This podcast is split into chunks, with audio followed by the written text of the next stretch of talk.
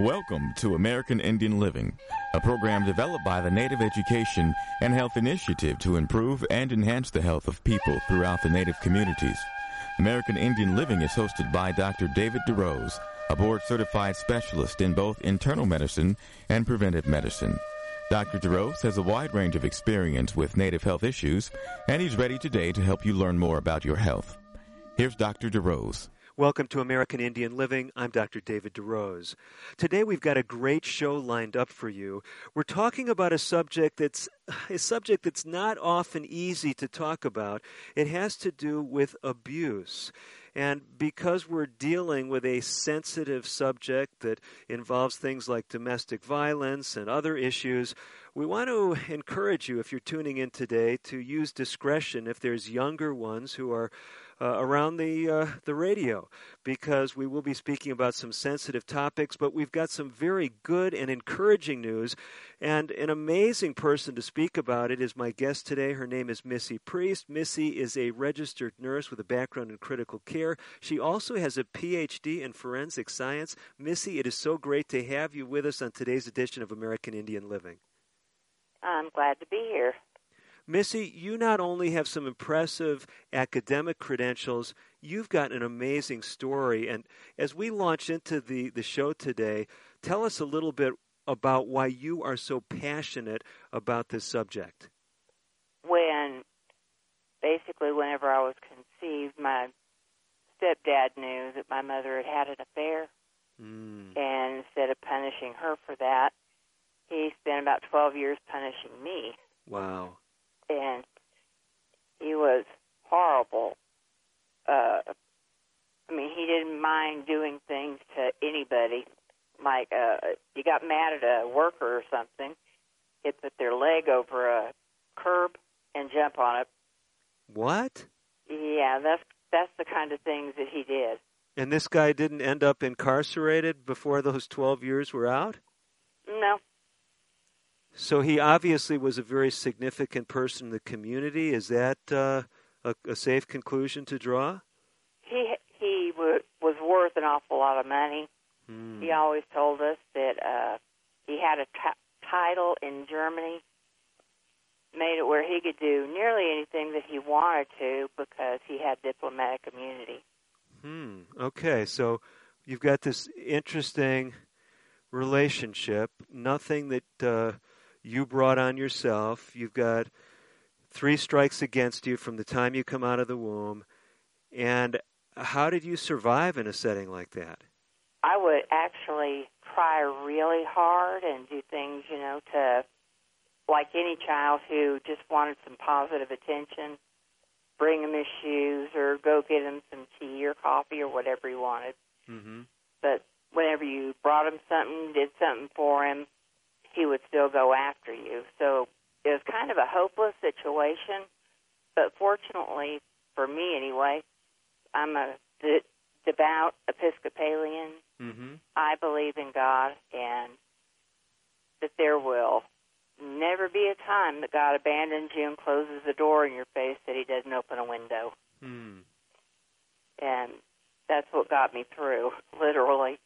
And then also, I had a younger sister. She's two and a half years younger than me. But he started on his own daughter, abusing her as well. And my sister tried to kill herself when she was eight. Mm. And I told her he would never hurt her again if she wouldn't do that because then I would be all alone. So me and my sister had to hold together and Sometimes it would mean jumping out our window in the middle of the night. And and our mother, she didn't try to help, which I found that in situations like we were in, the mother usually, you know, will throw their daughters to the to the abuser and uh, won't try to help. There was no place we could go. We didn't have any family except my grandmother, and so we thought that there was nobody who could help us. We really didn't know. And you, even though, you know, he does terrible things, kids always tend to believe their parents. And my sister and I grew up, you know, thinking that we weren't worth anything because of him. Mm-hmm. Mm-hmm. No, I mean, Missy, this is a, a situation, and you already mentioned it with your sister. A lot of people don't survive these situations either because of the violence itself or because they take their own lives. You mentioned one of the things that gave you hope was faith in a God or creator, but you mentioned these windows that you believe the creator opened, that God opened for you. How did you get out of this situation? Is that safe to conclude at the age of 12? Uh, well, when I was 14, well, I'll have to back up a little bit. When I was 12, I was five months pregnant with his child. Wow, from the stepfather. Yes. And Wow. It was before Roe versus Wade. And so we went to downtown Los Angeles one time and got rid of the baby more or less. Oh my. And so that was basically not only was the baby forced on you, that decision was forced on you as well? Yes.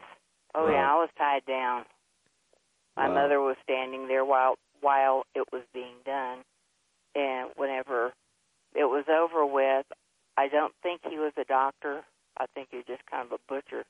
Oh my. But when the baby came out, uh, he threw it over in a corner because it wasn't a doctor's office. There wasn't anything clean there, and it, you know, just made a a little sound while it was dying, and that haunted me for a very long time because, I mean, you know, it was a child. It was well formed. You could look at it. You know, you'd see that they had their limbs at five months. Boy, this is intense. And uh and you're going through this as as a 12-year-old? Yes. And after that happened, though, he decided he didn't want to mess with me anymore, so he went after my not quite 10 year old sister, even harder. Same thing happened to her when she was uh, 11. And after where they took her, uh, I decided I had to get pretty far away from where we lived, and I rode my bicycle from North Downey in Southern California. I rode my bike to Parker Center, which is downtown Los Angeles, and I was getting some help because the police around us they came to my stepdad's pool parties, and just about anything around could be bought. People didn't help us because, uh, you know, liking being around him. But I did take my bicycle, and I don't know if you know anything about Southern California. I don't know the geography of the Los Angeles area too well. To get there, you go through Southgate, uh, Compton. That's probably been heard of before. Right. There's some pretty rough neighborhoods Yeah, really bad neighborhood. Mhm. And I was 14 at the time. And I told them what was happening. The following morning was Saturday morning. And what made me go there was because my sister threw her bike down whenever we were going to school, walked out into rush hour traffic. And if she wouldn't have gotten pushed out of the way, she would have been killed. And that's what she was trying to do. Wow. So that's why I went there, and we were rewarded in a really bad way. hmm So let me see if I've got this straight because I'm I'm just trying to follow the narrative here. After your Keep everything in line. no no, and I appreciate you doing that, but I just want to make sure that that I'm following along and that all the listeners have this picture firmly in our minds. So you try to run away from home after your sister is abused and ends up pregnant, but you end up coming back home because you hear your sister was nearly killed in an accident. Am I putting the Uh, pieces well, together? the reason I went all the way to downtown Los Angeles was because I figured if I got that far away, you know, they wouldn't know who he was, and it worked. The next morning, on Saturday morning, usually my stepdad was at home on Saturdays, but Uh huh.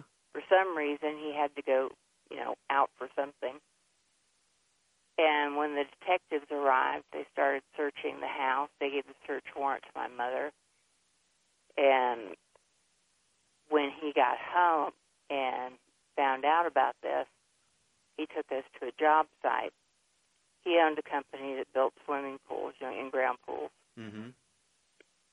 He dropped us in the hole and started his bulldozer and started pushing the dirt slowly where you know you could see dirt starting to fall on your shoes and uh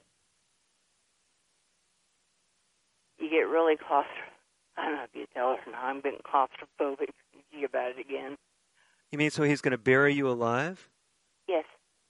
And and why? He always threatened it. We learned when he says something like that, no matter how bad, he will. He beat our nanny to death.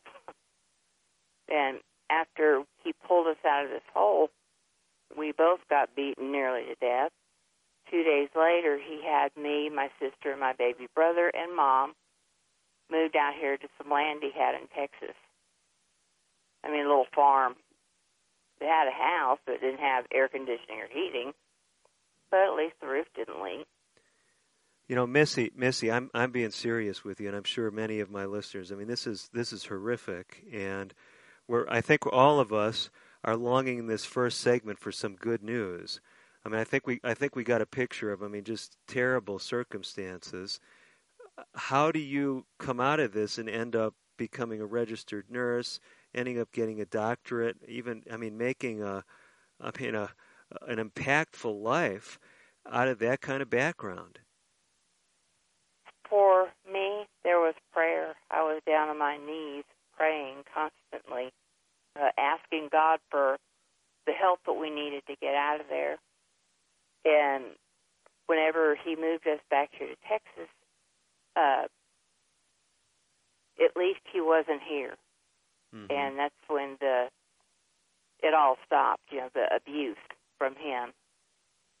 And I kept praying. I kept on trying to get my sister to believe, and you know that there was something that could be done. That you know we'd be adults in a few years, and we could go someplace else.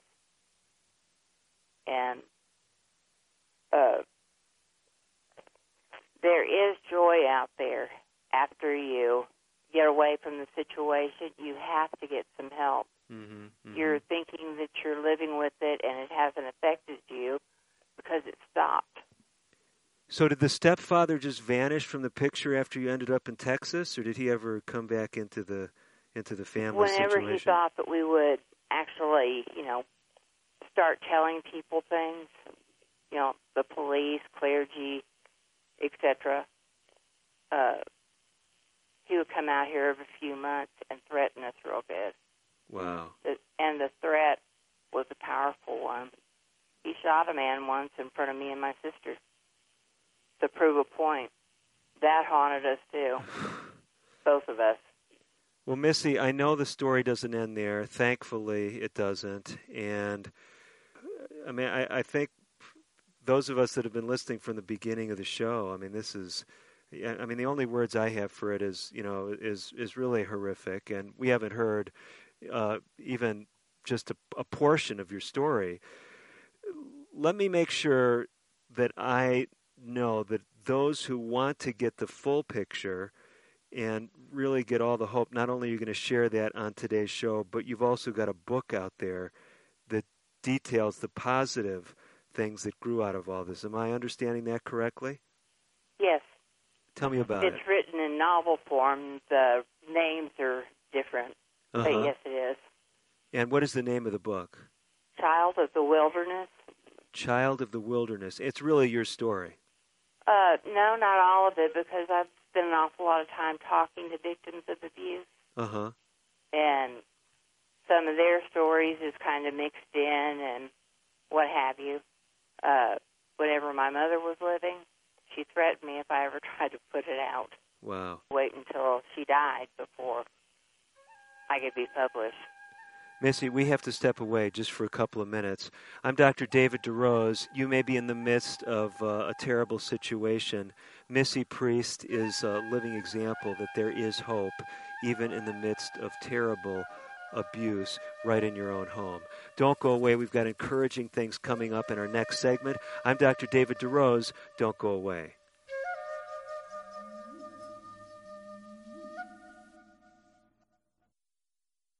Today's broadcast has been pre recorded.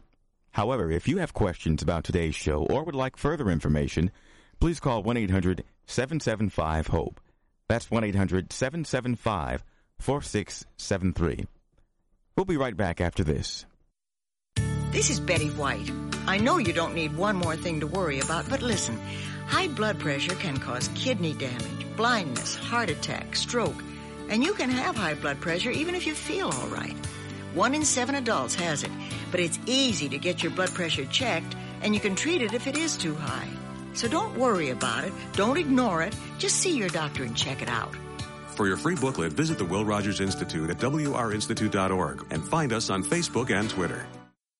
Emergency medical unit, respond to 102 Maple Avenue, possible stroke victim. When stroke occurs, you have 60 minutes to win or lose the race of your life. There are new treatments, but you must get to a hospital fast. If you suddenly feel weakness on one side, have trouble speaking, walking, or seeing, it could be a stroke. Call 911. Get to a hospital. Because how you spend the next 60 minutes could determine how you spend the rest of your life. Stroke. Know the signs. Act in time. A message from the National Institute of Neurological Disorders and Stroke. If you receive disability benefits, keeping Social Security informed is key. Keeping us informed minimizes the chance that we learn about something later that could negatively affect your benefits. That's the surprise no one wants because it creates overpayments that you must repay, disrupts payments, and can even jeopardize your entitlement to Social Security benefits. Learn more about reporting responsibilities for people working and receiving disability or SSI benefits by reading our online publications, Working While Disabled How We Can Help, and How Work Affects Your Benefits at www.socialsecurity.gov/pubs. Some changes can be reported online at www.socialsecurity.gov. You can also notify us at 1-800-772-1213 or contact your local Social Security office. Our goal at Social Security is to pay you the right amount on time every month. With your cooperation to keep us informed of changes, the likelihood of any unpleasant surprises that could derail your benefits will be greatly minimized.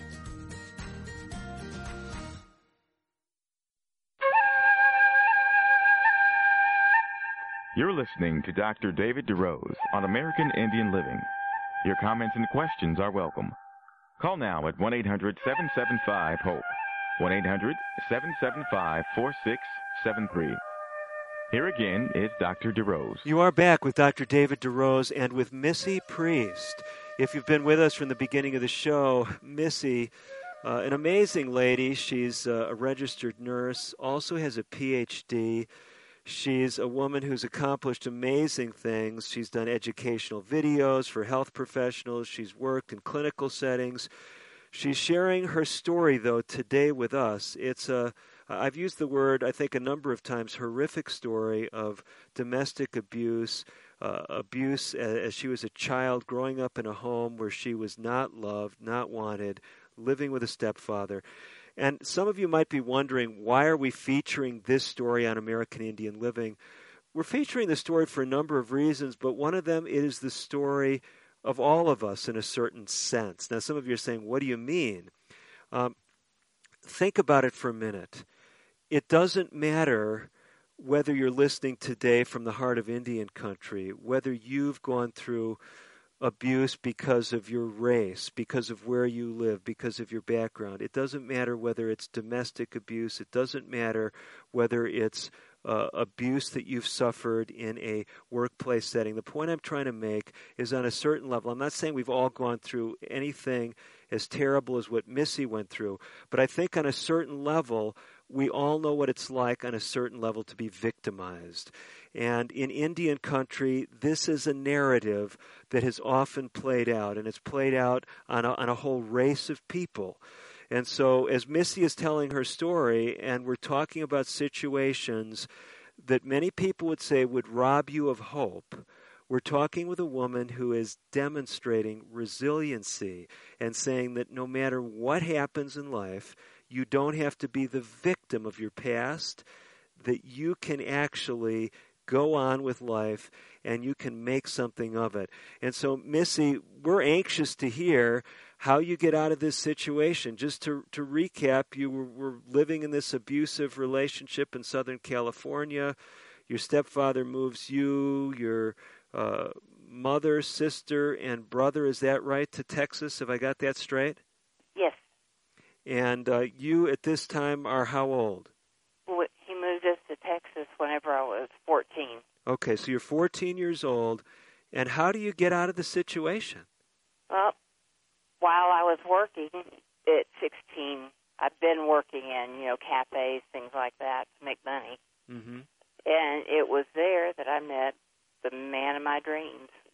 I made promises to myself. That's another thing that I would be a wife and a mother and a nurse, Hmm. and I would make it happen.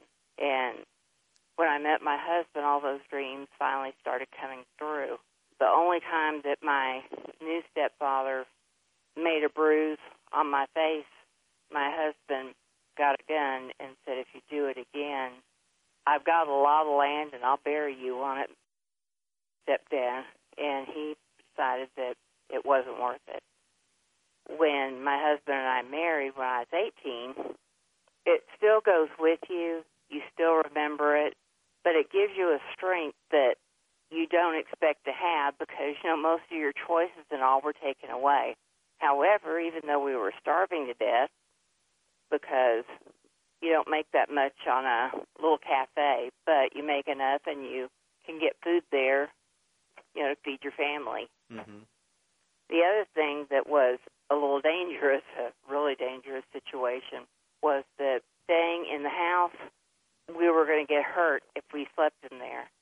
So I made a place for my brother and sister and myself out in this barn that, honest to God, I'm surprised it didn't fall down. Hmm. And they couldn't find us during the night, and that's when usually he did his attacking. Wow. I got married, and it didn't go away. I mean, my mother still lived 15 miles from me, but they couldn't hurt me anymore. Mm-hmm.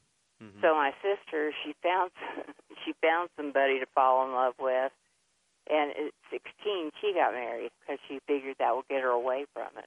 And that was kind of a bad decision because she actually didn't love the young man, but we were both out of the situation mm-hmm. and still looked after the baby brother. Well, Missy, you've basically walked us through uh, a real ordeal over the course of some 18 years.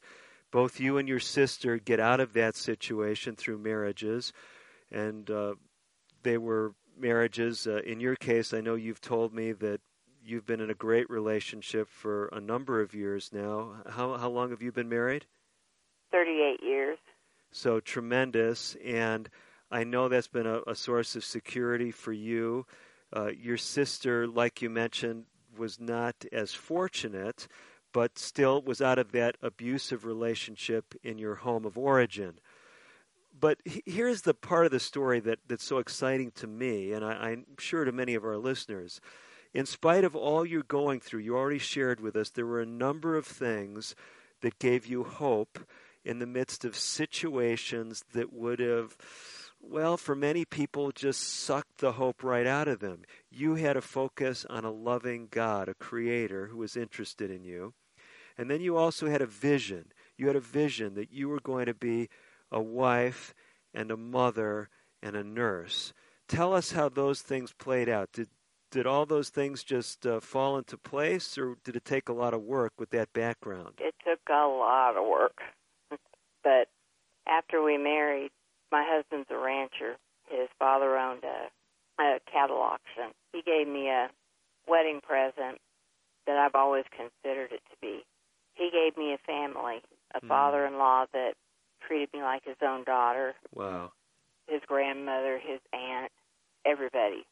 I had a loving family then, and I found out that there are people out there who will stand up for you because you the loneliness that you feel is so deep in your soul that you know when you find somebody who does something nice for you, you question it Hmm. and you think of all the horrible things that can happen. But instead, we got married, and then my sister got married a few months later, and we became housewives, you know, more or less together still. And my husband knew her husband, and we kind of followed the same pathway. A year after we got married, we had our first child, little girl. Mm-hmm. Believe me, people were counting the months to make sure, you know, the cart didn't get before the horse. But then three years later, we had another child, a son, and he was six months old whenever I started nursing school. When I started nursing school, my sister started nursing school. Wow. And as it wound up, I'm a horrible reader. I mean, I can't hardly read anything. Hmm. Uh, my sister would have to read to me, you know, some of the things that you have to remember. Because there's in nursing school, there's not just nursing school. You have to have English and history and Right. sociology and psycho. You know, you yourself know that. Right. Same with being a doctor. Right. But uh, both of us went through nursing school. At first, I became an LVN because I had two tiny kids, Mm-hmm. and uh, Mindy had all the time in the world because she hadn't been able to have a baby as yet. So, you know, she kept trying. She was always around the kids, you know, my babies. But when my son was six months old, I started uh, nursing school. I was taking academics and what have you. Mm-hmm. And whenever I graduated, I realized at the ripe old age of 23, I'd done everything that I said I was going to do, and everything else would be extra credit. Wow. I mean, this is exciting because, you know, at 23, most people would say, I mean, your whole life is still ahead of you, or the majority of it. But yet, in those first 23 years, like you've mentioned, I mean, you went through as much grief or more grief than many people will experience in their whole lifetime. And you didn't give up. I mean, you kept pushing forward. Uh, like many people that grow up in bad home situations, you were very challenged academically. You didn't have that background of a stable home and good uh, study skills, good reading skills, and yet you found a way to still be successful and graduate as a nurse. But you didn't stop there academically, did you? No, I did not. I went ahead and once again, with my husband and our children's encouragement, and my mother-in-law and father-in-law's encouragement, went back to school and got my RN in 1988. So my thing was I was going to go to work in critical care. Wow. That's what I did. I took my residencies, went down to Houston to Texas Heart to learn everything there was to learn about open heart surgery because we were just getting into it when at hospitals in Tyler. No, I mean this is But I got amazing. all the education, uh, you know, the the specialties, the residencies, and what have you. And once I got into intensive care, I have had nightmares since I was a child. Well, Missy, we have to step away just for a moment. You're listening to uh, the story of a woman who went through all kinds of grief, horrific circumstances growing up, but did not let that hold her back. She has uh, gone on. She's been very successful. If you don't know the nursing field, some of the most challenging nursing education, sharpest nurses many times find themselves in that critical care arena. They require a lot of training, a lot of expertise. She got that at one of the leading heart centers in the country, in the world, in fact. She's got a lot more encouraging things that you can draw from that will encourage you in spite of those uh, those really challenging early life history vignettes that we've heard. We're going to be coming back with more from Missy Priest. We'll talk about her book, life lessons, things that you can employ in your own life that can make a difference no matter where you find yourself. I'm Dr. David DeRose. We'll be coming back with more on today's edition of American Indian Living. Stay tuned. American Indian Living will continue in a moment. If you have questions or comments about today's pre recorded broadcast, please call 1 800 775 HOPE. That's 1 800 775 4673. So, you want to be a hero. Here are some ways to get the job hunt down that killer shark, or run into a burning house to save a kitten. Luckily, there's an easier way to become a hero. Call 911 if you see someone experiencing the symptoms of stroke, sudden weakness on one side, or trouble speaking, walking, or seeing. Stroke. Know the signs. Act in time. You'll be a real hero. A message from the National Institute of Neurological Disorders and Stroke. Can you guess what's going on here? It's kids getting fit. Studies show that children and teens who get at least 60 minutes of physical activity a day reduce the risk of obesity, heart disease, anxiety, and increase their overall mood. So, whether it's around your neighborhood or at school, just get out and play. For your free booklet, visit WRInstitute.org or call toll free 877 957 7575 and find us on Facebook and Twitter. The Will Rogers Institute since 1936. My name is Tom Thornton. And my name is Cindy Thornton. We're retired, and this is how we live United. We decided to volunteer with United Way at our community free health clinic. United Way is how we contribute because we know our time and money are going to the right places. Judging by the thank yous we get at the clinic, I'd say we're doing the right thing with our retirement, too. We're Tom and Cindy Thornton. We volunteer at our community free health clinic. We don't just wear the shirt, we live it. Give, advocate, volunteer, live United. Go to liveunited.org. Brought to you by United Way and the Ad Council.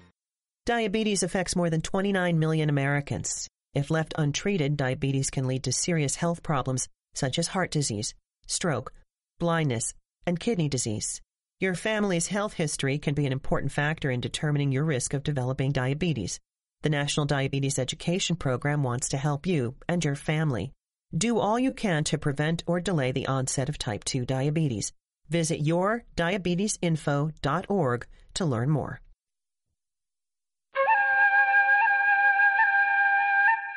You're listening to Dr. David DeRose on American Indian Living. Your comments and questions are welcome. Call now at 1 800 775 HOPE. 1 800 775 4673. Here again is Dr. DeRose. You're back with Dr. David DeRose and with Missy Priest. Missy Priest is a registered nurse with a specialization in critical care. She also went on and got a PhD later in life. We've been speaking about her story. Her story resonates uh, for many throughout Indian country and beyond because many of us have grown up with very difficult circumstances. We've been in situations where we are the victims, whether it's of uh, violence in our own home, whether it's violence in our communities, whether it's historical trauma, or whether it's intergenerational trauma in the family because of abuse right there in the home. These stories, these storylines are familiar ones. Missy, you have been educating health professionals about these themes for many years. Is that correct? That is correct you always tell kids they can go to their teachers. A teacher is a good one to identify any kind of abuse because you know a child has a broken arm and how many times can you really fall downstairs and so your teachers would be a good thing the other thing is that a child like that would there's hypervigilance there's crying fits, there's completely withdrawing, you mm-hmm. know, from life at all. So the teachers are a good place to go. School nurse mm-hmm. or just a nurse. Whenever we do x-rays, there's, you know, things that happen to children that show up on x-rays.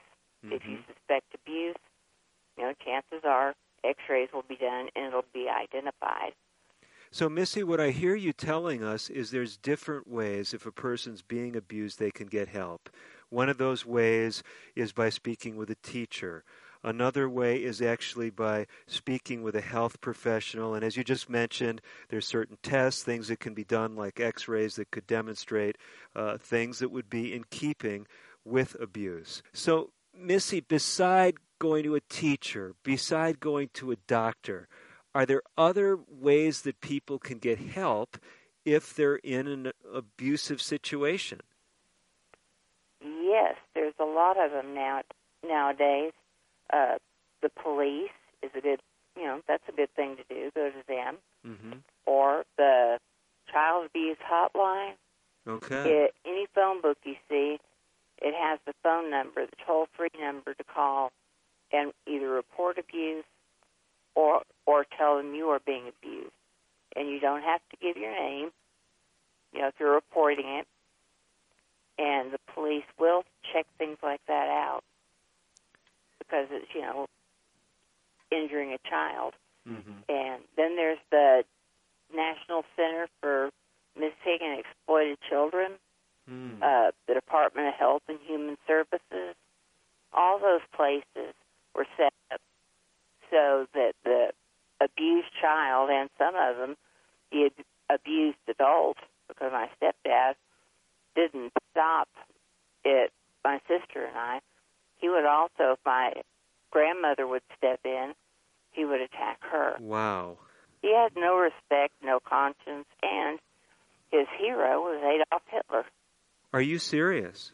Oh yeah. Wow. He was atheist. He was uh uh he thought he was better than everybody else and his children were for his entertainment. Wow. And as long as he kept my mother in drugs, she wouldn't do anything about it because that's what she was in it for. Mm. Wow. I mean, this is this is is a story of overcoming terrible obstacles, and those obstacles that you faced, those challenges that you faced, Missy, have really made you the person you are because you are an overcomer. You are a resilient person. And you've infused that sense of resiliency, is it fair to say, in the novel that you've written that really shares a lot of your story in a fictional account? Yes, there is, there's a lot of it in there. And there's instances where you find other places you can go for help. Okay. So so tell us again the name of your book. Child of the Wilderness. Child of the Wilderness, and it it'll say authored by Missy Priest. Is that right? Correct. Yes. And I can just go on Amazon and pick up that book. Is that the best way to do it? Uh, You could go on Amazon or Barnes and Noble, just online. Okay. I didn't know this before I actually got one, but when you get it in the tablets, Okay, like an ebook, like a Kindle edition or something. that's it. You'll have it in a couple of minutes. Yeah, that's that's great. So so basically all I got to do is remember Child of the Wilderness, have I got that right? Yes. Child of the Wilderness, and that's how, where the title came from. Uh, no, that's not actually where it came from. Where it came from was the movie Phantom of the Opera. That's how I got the name for the book. Okay. Was Minnie Driver sings a song, and I thought it was called Child of the Wilderness, but it's actually not. I thought, well, now that's a good name for the book, and everybody says, you know, it's catchy. Uh huh. No, you definitely got our attention.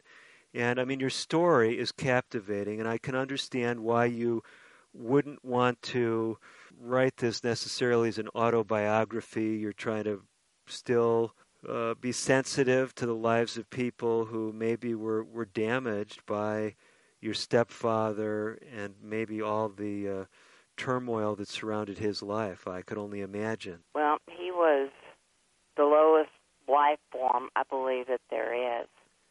Well, and I think we're also sorry to hear that you had to live in such an environment, but we're we're really excited about the fact that you've not only rebounded from all that trauma, but that you're helping people. You're doing that in a variety of ways, whether it was in the nursing field, whether it's now as a speaker and a writer. But Missy, I want to come to another topic that I know has got to be in the minds of a lot of those tuning in today. And that is if there are people listening, and I know there are many just statistically, who have suffered abuse just like you, maybe not to the extent, maybe worse in their in their mind. Maybe it was actually worse. But we're not here to compare notes, but there's a problem. Many people who are the victims of abuse feel that they were partially to blame or wholly to blame for the abuse. Did did you have to deal with that growing up? Yes, very much so. Uh, you're ashamed because you're different from other people, and you consider yourself, no matter how many baths or showers you take, mm. you can scrub scrub your skin raw, and you still feel like filth. And for some people like me, I was kind of eternally shy mm-hmm. and scared to death of any kind of a man.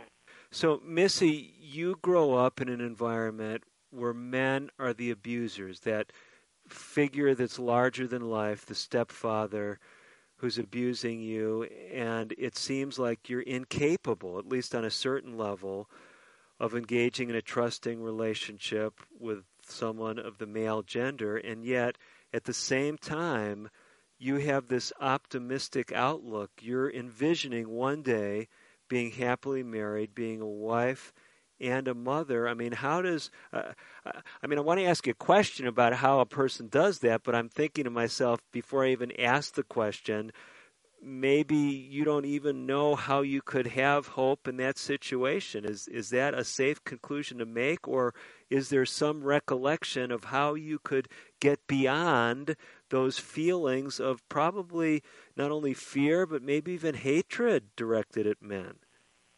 Oh yeah, yeah, that's big. But the first person you usually start hating is yourself, mm. and I found that true in you know, children who come into the ER, they think it's their fault because that's what they've been told. Wow. And they accept the blame because they don't believe that they're worth anything. Uh, and this doesn't just happen in, you know, say poor people or rich people, or, you know, just one group of people. This happens more to. There is no economic level that doesn't have abuse in it. Mm-hmm, mm-hmm. None. And I so appreciate the points you're making because for those of you tuning into today's program, you may be listening and saying you're so thankful you've not gone through anything like Missy went through. You may be relating to her because you went through something very close or similar to what she experienced. But here's the point. here's one of them that I, I really want to make sure that we all have as we're, we're living through Missy's experience and learning lessons. And that is simply this all of us go through periods where people mistreat us. And what Missy is saying is so real. If you're in the midst of mistreatment because of your race, because of your educational background, because of where you live, uh, because of uh, uh, who you are, maybe you're that illegitimate child like Missy was. Here's the point it's not your fault, these things that are outside of your control.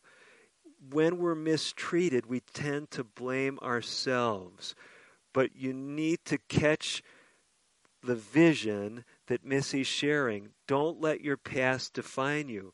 Continue to, to have a vision for something better, whether it's to to be happily married, whether it's to have a degree, whether it's to have a meaningful career. And this isn't just a pep talk. I mean, this is reality, isn't it, Missy? Because you you live this story. Absolutely.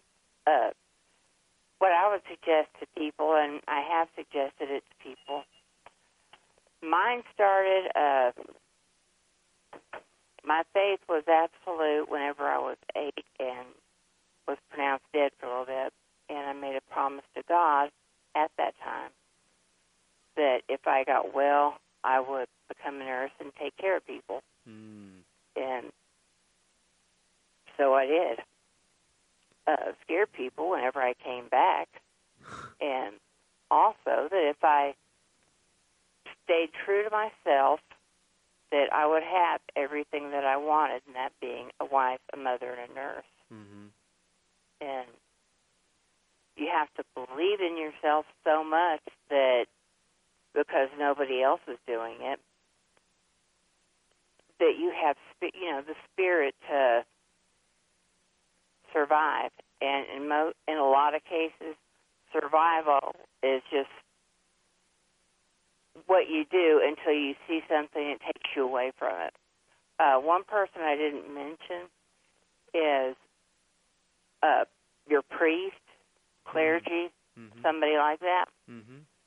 uh, talk to them. They'll put you in the right place. Good counsel. And also, that can give you uh, a lot of faith. It did me. Mm-hmm. No, spiritual leaders are, are powerful people. Of course, someone might be thinking of you know some some some horror stories about spiritual leaders, but the point is in every category. I mean, there's bad health professionals, there's bad spiritual leaders, there's bad parents, but there's a lot of good people out there. And our task, uh, one of our tasks in life, is to find those people that we can trust because there are people out there that are trustworthy, aren't there? Oh, yes. Well, Missy, I know you've got a lot of great material to share. We're going to come back with one more segment. Our time has slipped away in this segment, but we've got some other great insights. If you've been tuning in, enjoying what Missy Priest has been sharing, you too can be someone that actually overcomes no matter what obstacles you faced earlier in life. Stay tuned. We've got our final segment of American Indian Living coming up. We will be right back.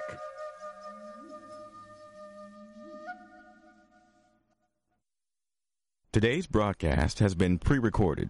However, if you have questions about today's show or would like further information, please call 1 800 775 HOPE.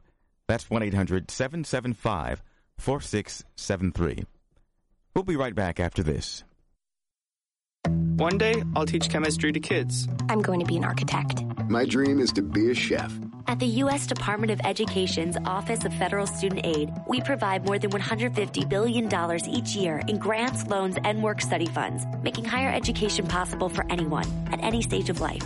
I can go back to college. I can change careers. I can make a difference. Federal Student Aid, proud sponsor of the American Mind. Learn more about money for college at studentaid.gov. Diabetes is a serious disease that runs in families. If your parents or siblings have type 2 diabetes, you have a greater chance of getting the disease. If you're African American, Hispanic, or Latino, American Indian, Alaska Native, Asian American, Native Hawaiian, or Pacific Islander, you also have a higher chance of developing the disease. The National Diabetes Education Program wants to help you understand your risk. Visit the NDEP website at yourdiabetesinfo.org for diabetes prevention tools, including the Family Health History Quiz. It started off as a normal day. I felt fine when I arrived at the plant. Ruth Junius's life was about to change. Then I dropped my keys. They kept slipping out of my hand. My arm felt numb. A coworker asked me if I was okay, and I couldn't speak. I started to get scared. Ruth was having a stroke. People around her weren't sure what to do. They thought I should go home or lie down, but I knew something was very wrong. I wrote 911 on a piece of paper with my other hand and someone called for me. Because everyone acted quickly, doctors at the hospital were able to give Ruth treatment that started to reverse the symptoms. Within a few minutes, I was talking again. I didn't know a thing about stroke before I had one. Now I make sure that my friends and family know all the signs of stroke so they'll get help fast if they need it. No stroke. Know the signs. Act in time. Call 1 800 352 9424 for more information. Brought to you by the U.S. Department of Health and Human Services, National Institutes of Health. You're listening to Dr. David DeRose on American Indian Living. Your comments and questions are welcome. Call now at 1 800 775 HOPE. 1 800 775 4673. Here again is Dr. DeRose. You're back with Dr. David DeRose for our final segment of today's edition of American Indian Living. I've been speaking with Missy Priest, an amazing story of overcoming terrible obstacles in life she is the author of a fictionalized account of her life that also draws from the experiences of many other sufferers of abuse who she has helped as a registered nurse over the years. That book is called Child of the Wilderness. You can also get in touch with Missy. And Missy, you mentioned at one of the breaks you're willing to let people contact you through your email address. Is that right? Yes. And what is that address? Missy 2043 at AOL dot com. Okay, so let me see if I got this correct. Missy, M I S S Y. Yes. 2043 uh-huh. at AOL dot com. Right. So you're out there on the front lines, if you will, whether it's as a writer or a speaker, you're trying to help people who have come from a similar background as yours now, we haven't had time on the show to go through all your background. You and I have had a chance to speak off air, and I know that tragically, a couple of those siblings that you had took their own lives. Uh, some, I mean, both at, at a young age, some younger than, than another, but far too young. Uh, their lives were cut short. And if I understood it correctly, it was partly due, or maybe entirely due, to the consequences of abuse combined with blaming themselves for a lot of those problems. Am I understanding that correctly? Yes, you are. So what's the good news, Missy? What is the how can someone who has suffered these things be a survivor and a contributor to society like yourself and not end up like one of your siblings who tragically took their own life. Um, like you said earlier, uh, I'm an Episcopalian. I have faith in God. I mean, absolute faith in God. And for those out there who they don't know who to talk to, Uh-huh. a priest, a minister, pastor, whatever you know your religion says, those are really good people to talk to. Knowing that somebody will stand up with you more or less before God, and the police will help. In my case, I got a wedding present from my husband. You know, I got a family, and I would never have killed myself like my sister did. Missy, your faith obviously is something that was a strength to you. I'm reminded of a guest I had on the show many years ago. Her name was uh, Dr. Edie Eger, and uh, I don't know if Edie is still alive. She's a survivor of the Holocaust, so she too went through. And again, we don't want to compare stories. I mean, how can you compare stories of abuse and, and horror and, and what someone experienced? But Edie shared with our listeners that one of the things that took her through those horrific experiences was realizing that no one could hold captive her hope. They could take things away from her, but no one could imprison her spirit. And I really, as I've been listening to your story, I hear you saying very much the same thing. No matter what happened, that you still had a vision. You you survived, and you were going to go. You were going to give back. You were going to be a nurse. You were going to make a difference in people's lives. You were going to have your own family. Am I hearing you right? Is that part of the key for someone to rise above these kind of circumstances? Yes, definitely. Being told that you would never be worth anything, uh, that's a big obstacle to overcome, especially if it's do- done over the course of, say, a decade. Mm-hmm. And you have to learn to trust yourself when you're doing things like this. Uh, talk to your teacher. Uh, make yourself a plan. I mean, you know, not a, I'm going to be the Queen of England someday. That's not a plan. Uh, like me, it was wife, mother, and nurse, Uh-huh. and I was going to, I was going to do it, and I did, and and that's true with anything else too, because you can become anything that you want to become. Nobody can say that you can't because you want it. You've got the drive, and uh, you want something good out of life, and you're willing to wait for it. Mm-hmm. When you do, and when it does happen, uh, and you finally believe that it's over, then you start finding your happiness. That you are good on your own. That you are a good person. That you know, because of you, uh, one child's life was saved. Missy, these are powerful lessons. And I know that your story didn't end with you overcoming these things, becoming that nurse, that mother, that wife at a relatively young age, because you and I, in our discussions off air, you've told me that some things happened that really cut your nursing career short. Tell us just a little bit about something that I would I would have guessed for some people. You know, you have this hope, you achieve it, and then that's taken away from you. Sometimes people right there will just give up, but that didn't happen. Tell us what happened that forced you to leave nursing. First of all, I had two neck injuries that I had to have my neck fused, and I've still got one disc that needs to be operated on. But I didn't have a choice. I couldn't do it anymore. I was looking at, you know, paralyzing myself. I mean, just drive, driving back and forth to work. and, and those neck injuries, if I'm understanding right, they occurred in the course of your working as a nurse. Yes, uh, both times it was a man in his 40s, and I was helping people, you know, helping them to get up for the first time after open heart surgery. They were supposed to hold their chest, and you would tell them exactly what you're going to do. And even though you know their chest hurt and they start out holding their pillow, you're in a very vulnerable position whenever you're helping them to pivot around and sit up. Mm-hmm. I mean, that's when your neck is most vulnerable. And most cardiac patients, uh, you probably know this, they're fat or you know heavy, something Mhm. like that. It's very common. Uh, You're right. I can say that because I'm heavy as well. But whenever they start up, grab my ponytail, and that was it. had to have the first operation in Whoa. '97.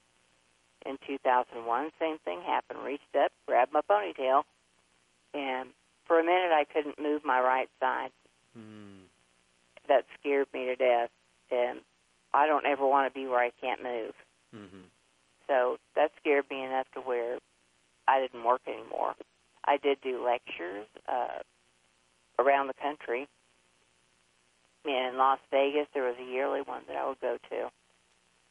But believing in yourself, doing something that makes you happy. There is happiness out there. And sometimes you have to look really hard for it.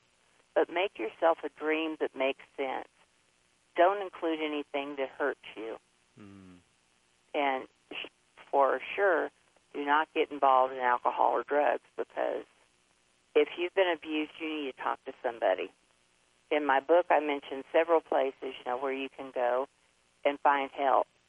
Uh, when you think of free and young children, young children sleeping all night in a barn where there's, you know, there can be snakes, skunks, spiders, somebody just happening around. Uh, there are wasps, hornets. All those things had to be considered, and we couldn't have very much light because then I'd give give away where we were. Mm-hmm. Mm-hmm. But and no air conditioning or heating either. Of course not. But then I used to walk up the interstate to go to work because we lived on the interstate. It was a mile to work, and every morning I'd have to walk down there and walk back. And I dropped out of school so I could take care of my sister and brother. Wow. And all this is mentioned in my book. It's even more graphic. I decided to show people what it really is.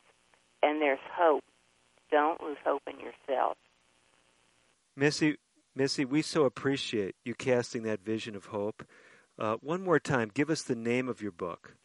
It's Child of the Wilderness, and it has a picture of the barn on the front. Kind of creepy looking.